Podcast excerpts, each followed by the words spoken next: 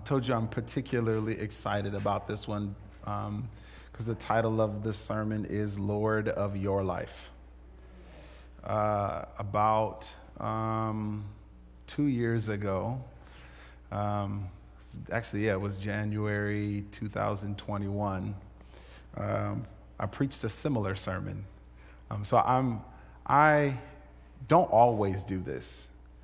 I don't always do this, but there are some times where in sermon prep, I go back over the last couple of years and just process what have we what have we been preaching about? What has been going on in the life of unison? Um, and this was a week where i did that. Um, and this particular sermon stood out. Um, and i thought you know it's probably a good thing for us to kind of hear again so it's not the exact same sermon, but the subject matter is exactly the same. Uh, and I find that we need those reminders every once in a while. We'll be in Matthew chapter 7, verses 21 through 27. But I need us, before we go there, to acknowledge some tension in this portion of Scripture. Before we even get there, I'm going to give you a heads up that this portion of Scripture has been used in the past in oftentimes abusive and controlling ways that would cause you to be motivated mostly by fear of punishment rather than love of God. I'm just being honest. Because when we get in there, some of you are like, you may go to emotionally, you may go to the first time you heard this when somebody said it to you and it was not motivated by love. It was motivated by fearing you into behavior management. and I want us to be able to set that aside for a second. If you want to take it with you when you go, you can, but I would encourage you not to. I would encourage you leave it here. Pretend that it is a burnt offering. Burn it up. but if you feel the need to take it with you because in some way it comforts you, then take it with you. But for now, I need you to put it to the side because you will miss what's happening in this portion of Scripture if your mind goes there. Matthew chapter 7, Jesus is speaking and he says this Not everyone who calls out to me, Lord, Lord, will enter the kingdom of heaven. Only those who actually do the will of my Father in heaven will enter. I want to pause. I have kingdom of heaven underlined because I want to talk about the fact that that's not primarily a place right? Like some of us, we've heard this scripture and we're like, not everybody's going to get into heaven. right? Like, like, and in many ways, use it to make some kind of anxious feelings about eternity. That's not what Jesus is talking about. Think kingdom as in the, a people, right? The kingdom of or nation of the kingdom of God right? That's the best way for us to think about that. He continues, On judgment day, many will say to me, Lord, Lord, we prophesied in your name and cast out demons in your name and performed many miracles in your name. But I will reply, I never knew you. Get away from me, you who break God's laws. Some of us already are like, uh, I have memories about this. Uh, I'm going to talk about God's laws in just a second. But I want us to sit for a moment in the tension of what Jesus is talking about. There's other portions of scripture that talk about lots of angelic and heavenly beings acknowledge that God is God. That's not special to us. God is God in there. God doesn't actually even need you to acknowledge that God is God for God to be God. So there's not a, like, this is not something about us giving God kudos for being the Lord of all creation, and that is what makes things good with us. Nope. Jesus is pulling back a layer that says that you acknowledging God's bigness is not enough. And so many times we talk about just believing, and believing in faith is what locks it in. Nope, sorry. Oh. But I'm not saying you got to do a bunch of stuff to lock it in. I think that's actually the, the part that gets mixed up. Is we, we stop here, we stop here and we say we have to avoid a bunch of things or we have to do a bunch of things to lock it in. And that isn't what Jesus is talking about. I want us to live in the tension that Jesus is acknowledging, revealing, teaching some that your belief in me does not lock in the relationship with me. There's a whole bunch of beings out there that believe that I am God, that I do not know. And I don't know is not, I don't know who you are. It's not, I don't know what people call you. I don't know your life story. If God is God, then God sees all things, and that's not what we're talking about. I don't know is I have no intimacy with you. I have no closeness with you. Biblical no. right? It's a biblical kind of no. I don't know you. You may know who I am, you may know how powerful my name is. You may be able to do a whole bunch of things using this name. But you and I have zero closeness. Peace out. Peace. Look, Todd, peace out all the way. You who break God's laws. I want to talk about God's laws for a second. And from Jesus' perspective, God's laws are what he says in Matthew chapter 22. It's going to show up here. There's people asking him, hey, what's the, big, what's the greatest commandment? You must love the Lord your God with all your heart and your soul and your mind. This is the first and greatest commandment. A second is equally important love your neighbor as yourself. The entire law and all the demands of the prophets are based on these two commandments. He sums it up in this concept of loving God with your whole self and loving your neighbor as yourself. I'm not trying to simplify that. The reality is that's more complex than having a list of things to do and not do. There's a certain brand of humility that's required for you to fully love God with your whole self and love your neighbor as yourself. And that is actually more challenging. I know many of us are like, when Jesus came and he fulfilled the law, he made it easy so we didn't have to do all of those things in Leviticus. No, he made it so that you actually have more complex things that you have to do. You can't just memorize what to do today. You actually have to be led by the Spirit. And constantly be humble before God and other people when honestly, if I got a checklist of things to do, I don't even have to be humble. if I have a checklist of things not to do, I can do that arrogantly. And there was actually a whole bunch of people doing that when Jesus was talking. It's a part of actually why he breaks it down like that. He's like, listen, if I tell y'all what to do and what not to do, you're going to go with another checklist and then you're going to be haughty when you get into the temple. Let me make it real complex and real simple love. And that means that I have to be checking myself daily.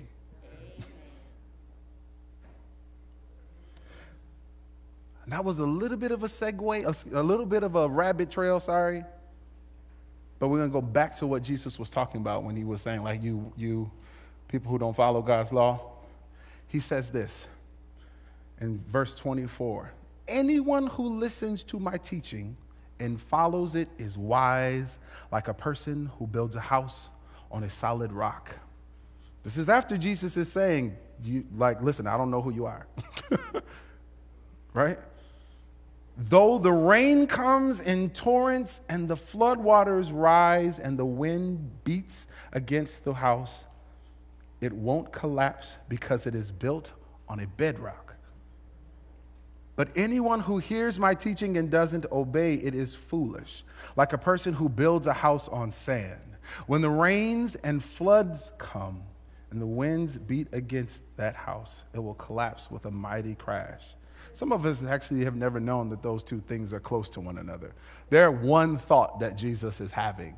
Like it's not something like Jesus is saying this, he takes a little lunch break, they reconvene and he teaches something else. This is one flow of thought. There's lots of people who act like they know me and they're doing a lot of miracles out here, but I don't know them at all. And if y'all don't follow what I'm telling you, you're to be like a house that when the wind comes, it collapses. That's the whole of that little section. That's when we actually get to this idea of Lord. See, what Jesus is saying there is there's lots of people who call me Lord, but they're not actually living that out. they're not actually living that out for real. They're not loving the way that I'm talking about loving. It's not about them not playing Uno. Some of y'all grew up and you couldn't play cards. I know. Some of y'all grew up, listen, okay? You couldn't wear red lipstick. Shoulders couldn't be out. His arms couldn't be out. Listen, okay? Some of us have a whole list of things that we were supposed to do and not do. And Jesus isn't talking about that. But what Jesus is saying, though, is I've taught you how to love. And yeah, you're going to do a bunch of wonderful, powerful things that have to do with my name, but I don't really know you. And if you aren't following what I'm saying, all of the stuff that you're building will mean absolutely nothing. That's this idea of Lord. We're going to keep talking about Lord, but I actually need help from someone. It doesn't matter who. I just need someone to help me. Yeah, you can come on up here. You, you were pointing to your nose. Like, Benji, ben, what, is that like not it? That's, oh, that's, so Sophie was like, not it. so I told you about this, thank you, Benji. I told you this, this particular brand of humility that's required um, uh, to love God. But there's all, this is a part of what it is to be, have Jesus be your Lord. We oftentimes think about the idea of Jesus being our Lord and obeying God's command as a part of, um, of us actually avoiding punishment, but it's really not. This is a continuation from last week's sermon. God's love for you, God desires good for you, right?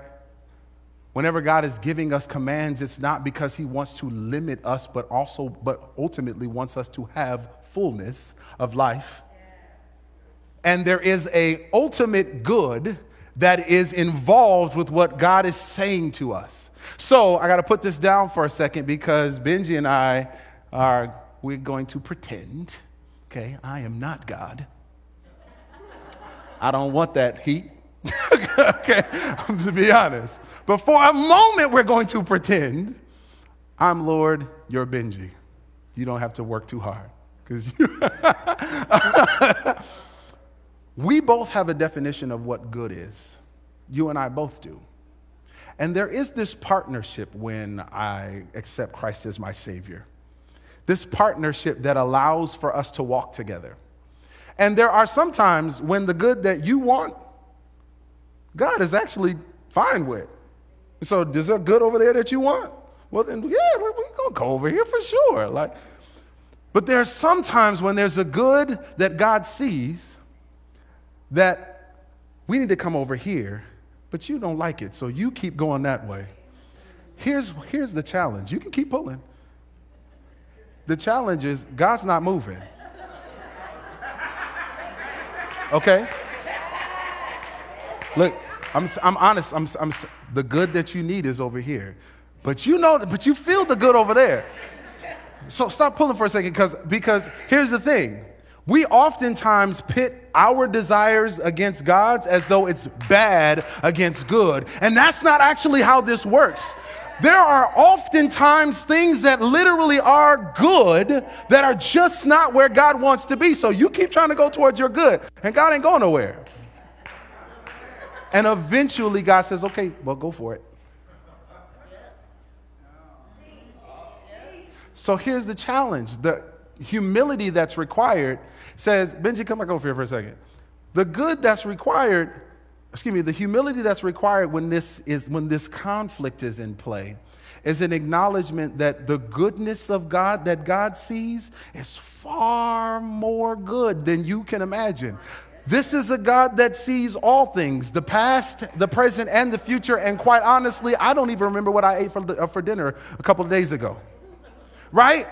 We have to have a humility that says that if this is a God that sees all things, my good is always going to be one dimensional in comparison. Right? And so when I'm pulling over and God is like, listen, I'm not going to drag you, but I'm going to stand here for a minute until you get it together.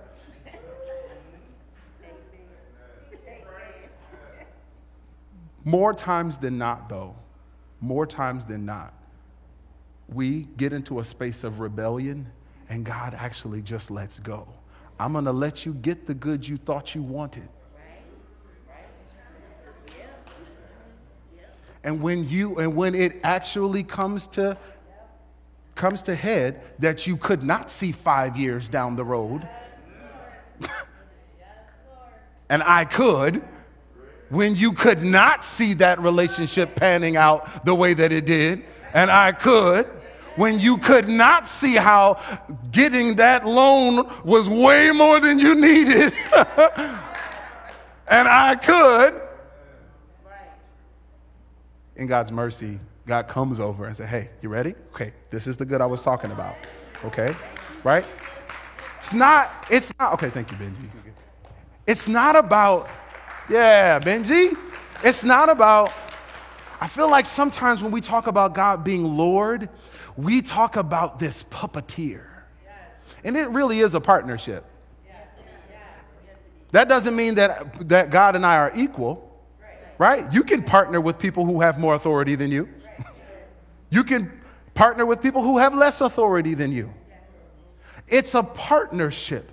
And that partnership is such that God wants you to willingly participate with His Lordship, but will not make you do so. And that's why Jesus can say, There's a whole bunch of people who are out here saying that I'm Lord, but they're really not following me. And when we get to the end of the road, I will tell you, I have no idea who you are.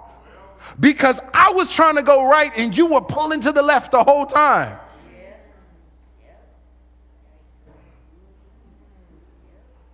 If you don't follow my teaching, then everything you're building is going to crumble. It's not because God wants to see us fail, it's because God can see five years ahead and we can't. This is a God that can see the whole of time. All of the details, the hearts of the people in which we're in relationship with, I cannot. So it behooves me to let this creator of all things guide me and not fight it. And when I find myself fighting it, and the discomfort that comes along with that, because let me make it, let's make it real clear God does not make it easy to fight him.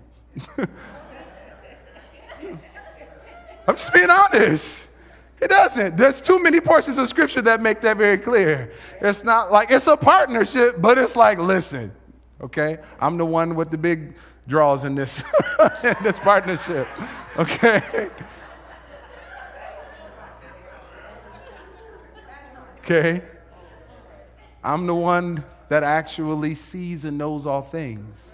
There are times that the Lord of creation, because of his love, is willing to go with us because you know what? That ain't gonna really do nothing. That's not, that's not, a, that's not a harm. It's actually gonna bring joy to your life. And I like you experiencing joy. I like you experiencing joy so much that when you can't see the good that you want panning out poorly, I'm willing to stand still until you are willing to move with me and you feel the discomfort of uh, I'm trying to go, I'm trying to go, I'm trying to go. It's not working out, it's not working out, it's not working out because that ain't the direction you're supposed to go. And when you do get over there, it's rocky as all get out because the Lord is not with you over there. It's not that He's abandoned you, right? I'm not trying to pretend that that's what happens, but His favor isn't over there. That's not his will over there. So why is he going to make it good for you over there? it's not going to make it comfy. like, no, it's going to be rocky. It's going to be rocky. Come back over here, son. Why would I come to that conclusion? Another thing that Jesus says. Chapter 11. Come to me, all of you who are weary and carry heavy burdens, and I will give you rest. Take my yoke upon you. Let me teach you, because I am humble and gentle at heart, and you will find rest for your souls. The last thing here for my yoke is easy to bear, and the burden I give you is light.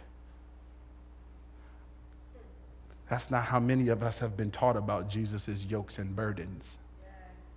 We've been taught that Jesus wants to dictate every part of my life in such a way that I will experience no freedom. And we just kind of, we don't really even surrender. We just, out of fear, go with it. I want to break that up in us. It is not God's desire to puppeteer or to fear you into obedience. It is God's desire for you that because of your trust of his unfailing and unwavering love and desire for your holistic eternal good, eternity doesn't start when you die, it's, it's now. Eternal good. I'm willing to go, even if I don't understand it completely, even if I don't fully agree, even if it's challenging even if I really, really want what's over there. Are you sure we can't take both? No? Okay.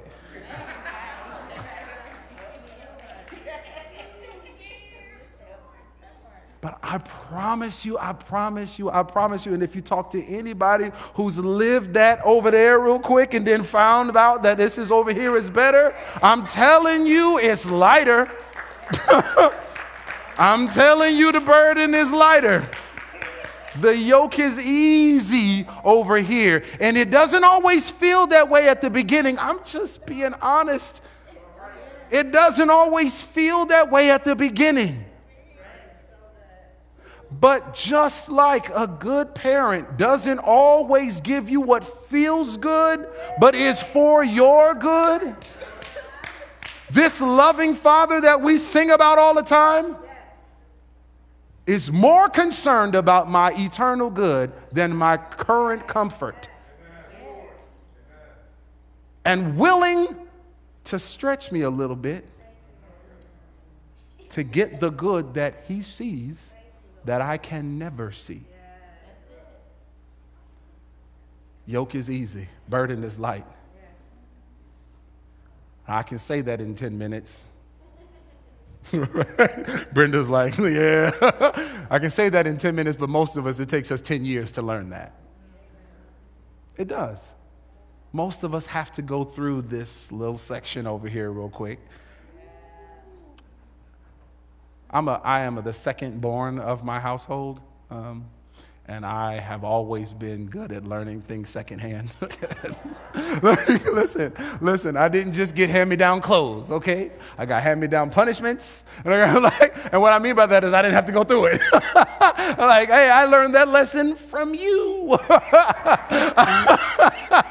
and so I'm letting you know, as particularly those of you sisters and brothers who are younger, I'm telling you now I'm telling you, you might not believe it because you might want to just test it. But if you do, don't stay long because it is rocky over there and it is heavier than you think it will be. The pleasure that you desire that's over there is way heavier than you think it will be. And even if you have to just stand still with God for a moment and debate, I'd rather you debate with God than rebel. Or some of you are like, oh, wait a minute, that, that's like insubordinate and, and irreverent and disrespectful. Listen, it's more disrespectful and irreverent to just go your own way God is patient enough for me to explain to him why I want what I want. And for him to tell me, yeah, you, I know you want it, son. But I got some other things. Yeah, but I really don't even want that. I know you don't, but you will in six years. But I don't even, I don't, like, I can't see six years. I can. I will never want that. Yeah, you will. I've literally said these things to God. Like, I will never want that. 10 years later, I want that all of a sudden.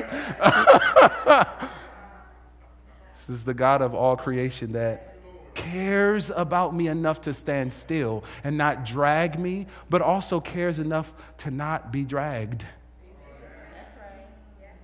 by my desire by the good that I can't, that my one dimensional good. This is our God. My yoke is easy and my burden is light. Some of us already are like, I don't hear from God like all the time. I'd still rather you stand there until you have confirmation rather than just go with what you go with that idea that you in the pit of your soul know. Mm, that's not exactly it. Jesus desires this dynamic relationship with us that is less about what we do and what we don't do and more about just being with Him. So just be with Him. Even if that means for a second or for two months, y'all go back and forth.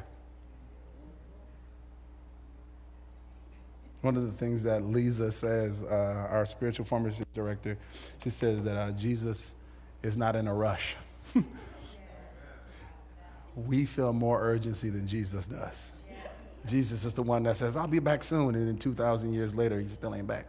right? He's not in a rush.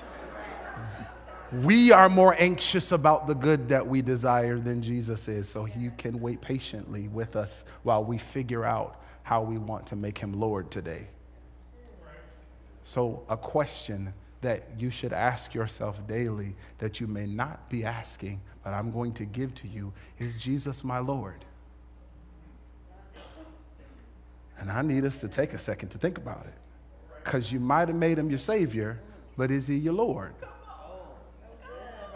And if he's just your Savior, trust me, when thing when the funk hits the fan and you mess up, you're gonna be real anxious because you're going to feel like you need another Savior. You need him to save you all over again. But let me tell you, when you make him your Lord, it's different. The yoke is easy, the burden is light. When you're just walking with him,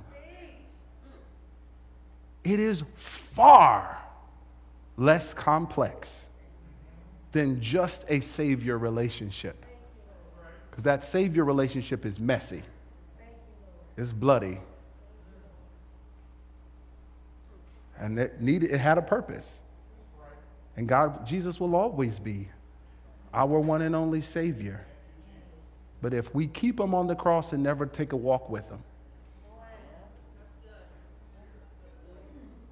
come on, family, if we keep him on the cross and never take a walk with him, when we get to the end of the road, Chase, I know you was hoping I was your Savior, and I am, but you didn't make me a Lord. I legit have no idea who you are. And I don't care how many great sermons you had. And I don't care how many great songs you wrote. I don't care how many times people was running around the room and called the Holy Spirit from when you were singing. I don't know you. And that's all I got. Is Jesus my Lord?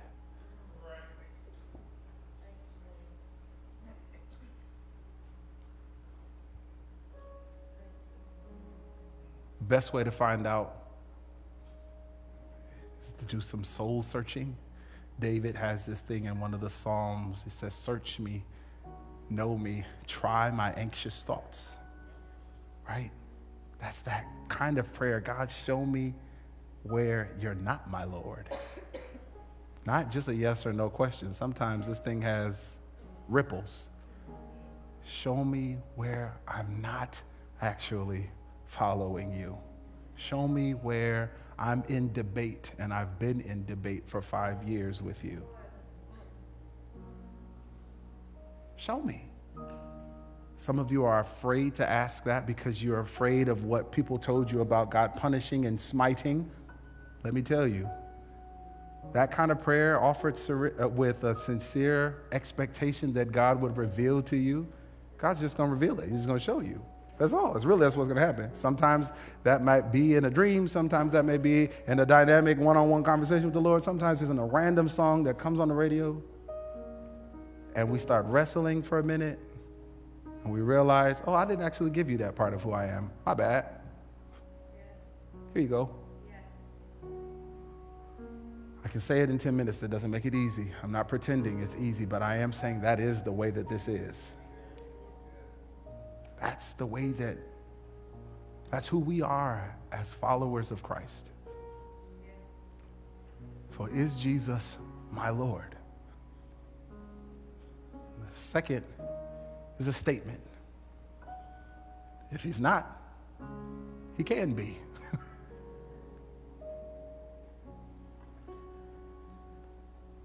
you don't ever get to a space where you're so far in the direction that you want to go that Jesus isn't willing to come hang out with you and bring you back to the middle. That's not how this works. That's not who a good shepherd is. A good shepherd doesn't see the future and pretend that he doesn't know what's happening. like, yeah, whatever. No. I'm not telling you to wander, but I'm saying if you do and you realize you are, don't be so afraid to stop it dead in your tracks and say, Yo, I'm not where I feel like I should be. Help me. It's not even a long process when we say things like, Help me. It really isn't. Again, I'm just, I know that some of us have not yet had that experience, but I'm telling you from experience, it's not long when I realize that I am living in opposition to my Lord, when I say, Help me, it's pretty quick. And the things that are rocky start to smooth out. And the things that are bumpy get a little more straight. Because his yoke is easy and his burden is light. He wants you to be in a partnership with him that says, You see all things. I'll just keep telling you what I see. And then when I want to go and you're willing, we'll do it. But when you want to go right, I'm willing. That's what this is, family. Do away with the idea that God wants to puppet you. Move into a reality that God wants to partner for your good. Let me tell you real quick what that mathematic equation is in the kingdom. Whatever glorifies the Father is for our good. Period. So you don't ever have to wonder if it's going to be good for me to glorify God. It will be. Trust me, that's how it works out every single time. When I'm concerned about the glory of the Father, good is the inevitable result.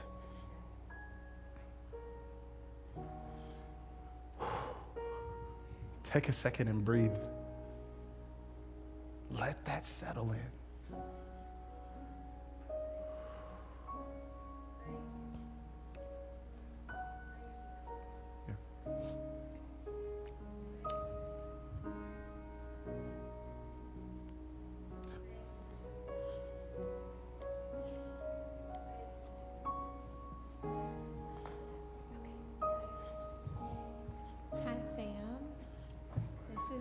Sister Angie. Yes. And she is being obedient to him today to share some of her story with us. So, Angie, you take it from here. Praise the Lord, everybody. Hallelujah. And yes, God is my Lord and Savior. Amen. well, back in 2021, I was blessed by the three C's, which was Christ, Chase, and Christine. Amen. Me and my granddaughter, who's sitting back there. So, we didn't have anywhere to go, and they put us up in a hotel. I mean, continuously, continuously giving us food. Then we ended up at my mother's, which is across the street, and they were steady feeding us, steady financing, and we met Samson. And so, you know, we met the dog, praise God. But this family has been good to us. But what they didn't know was I was battling an addiction of crack cocaine, alcohol, and tobacco. And I was also on the run. So when I felt like things were closing in on me, I got my granddaughter and I'm like, let's go. We went to Orlando, Florida. She was nine, she'll be 11 next month. So this little girl, she's away from her mother, she's hanging with her Grammy, and we're having a ball, but I'm trying to do everything that I possibly can to keep her happy, to keep her with me. We're out in Daytona Beach and everything. You know, I would never get in the water, but she talked me into it, you know? And so eventually she came to me one day and she said, Grammy, we got to go back to Michigan. And I'm like, poo poo, if we go back to Michigan, I'm going to prison. She said, hmm. Grammy, we got to go back. So I just came home from prison three weeks ago. and when I tell you, when I tell you, if it had not been for my granddaughter, Lily, come here. If it had not been for my grandbaby, while in prison, the Lord anointed me. It is His purpose. We all have a purpose. The Lord anointed me. This is my grandbaby. This is my granddaughter who says that her calling is to help the homeless. And when the homeless people get a house, they get a homeless animal. Praise God. So my grandson is back there, they're cousins, and I say, y'all can work together and call it cats and cousins. Cats. Amen. you can go sit down, baby. So while in prison, the Lord anointed me to write a book which is called For Such a Time as This. And while I'm walking in my calling in prison, who does that? to God be the glory. Amen. They started calling me bougie. So I started saying bougie for Jesus. Yeah. So when I came home, I decided that my clothing line is now bougie for Jesus. Yeah. Amen. so I was meditating one day and I heard God say, I call you Rose.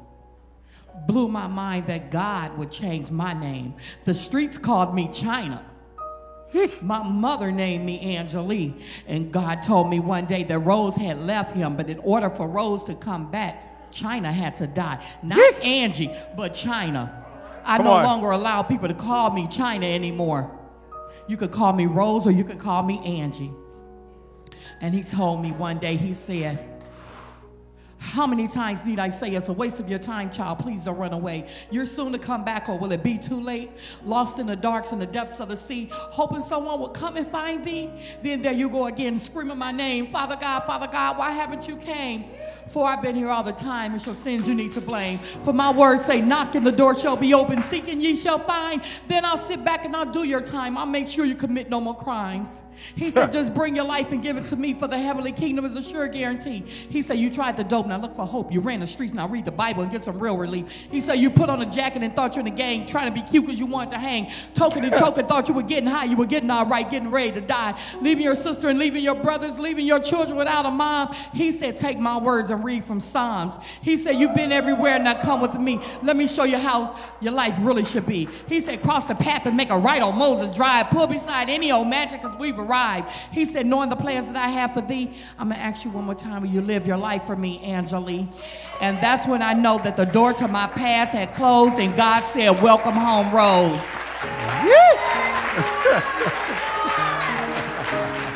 Okay. Yeah. Yeah.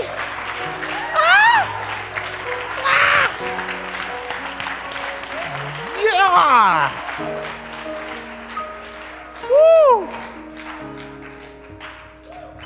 e Alza.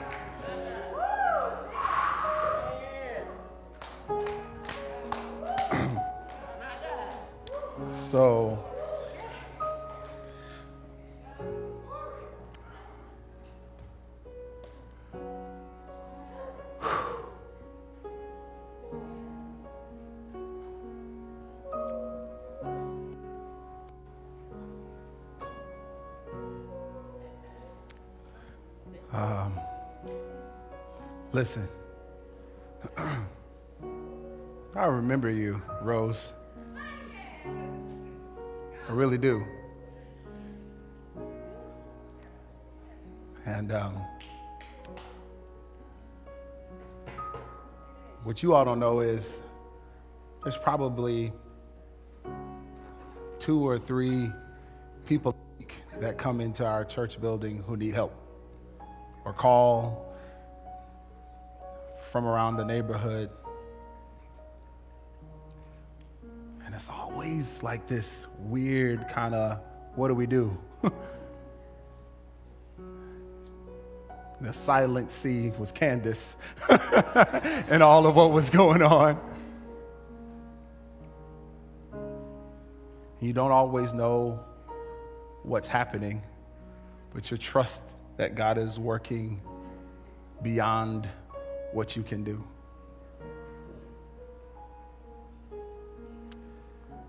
And I'm grateful that the I'm grateful. I'm grateful. That's all I got. I don't even have words because I, I just I'm grateful. Thank you, Lord, that you change our names. Even if no one ever calls us anything different, you change our names. You give us a new identity. And when we walk in your lordship and the identity that you've given us, it is good and it is fruitful. It's not just good for us, but it's good for our grandchildren. This is what I mean why we can't see all of it. It's good for generations beyond what we can see. And I believe wholeheartedly that your great great grandchildren will be blessed by how you follow after God. I just do. I don't have anything else.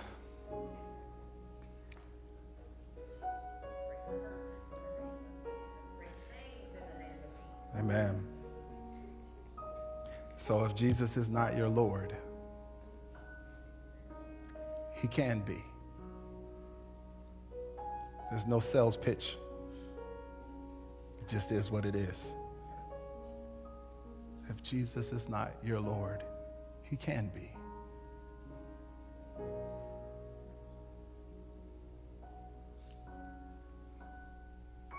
Is there anyone who would like to make Jesus their Lord? Don't even have to come up here, just like, yo, do a little bit of a wave. Bet. I see it. I love it.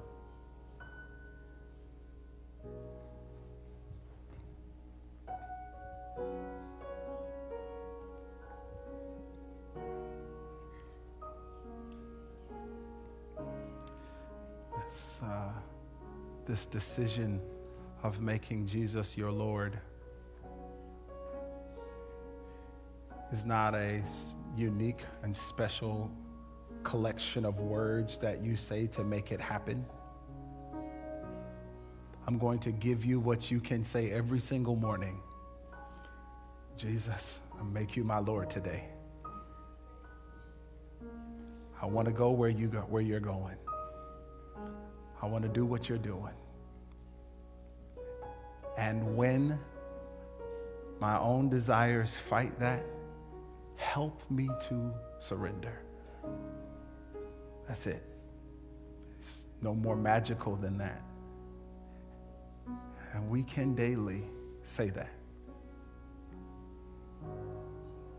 Father, We are full. Thank you for your presence and your power. We give you praise. You have shattered bondage. You have shattered chains.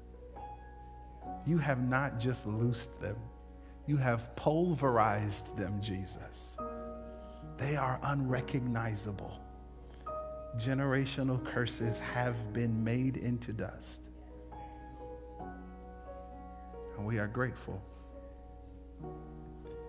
We celebrate with our sister, but Lord, you are doing that in our lives.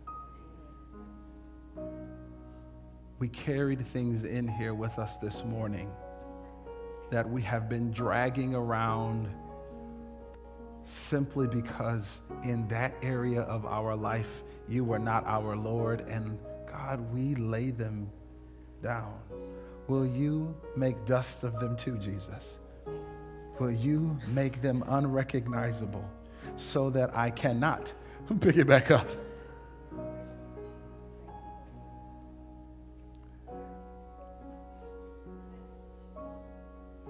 Give me a desire that reflects yours. Give me a will that looks just like yours. Give me a heart that beats just like yours and, and an imagination that is as vast as yours. Help me trust you even more than I did yesterday. And help me love you with my whole self. Help me love my neighbor as myself. And when I get turned around, not if, when,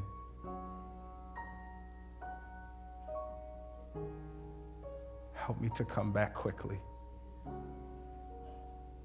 Help us, Jesus. It's in your name we pray. Amen.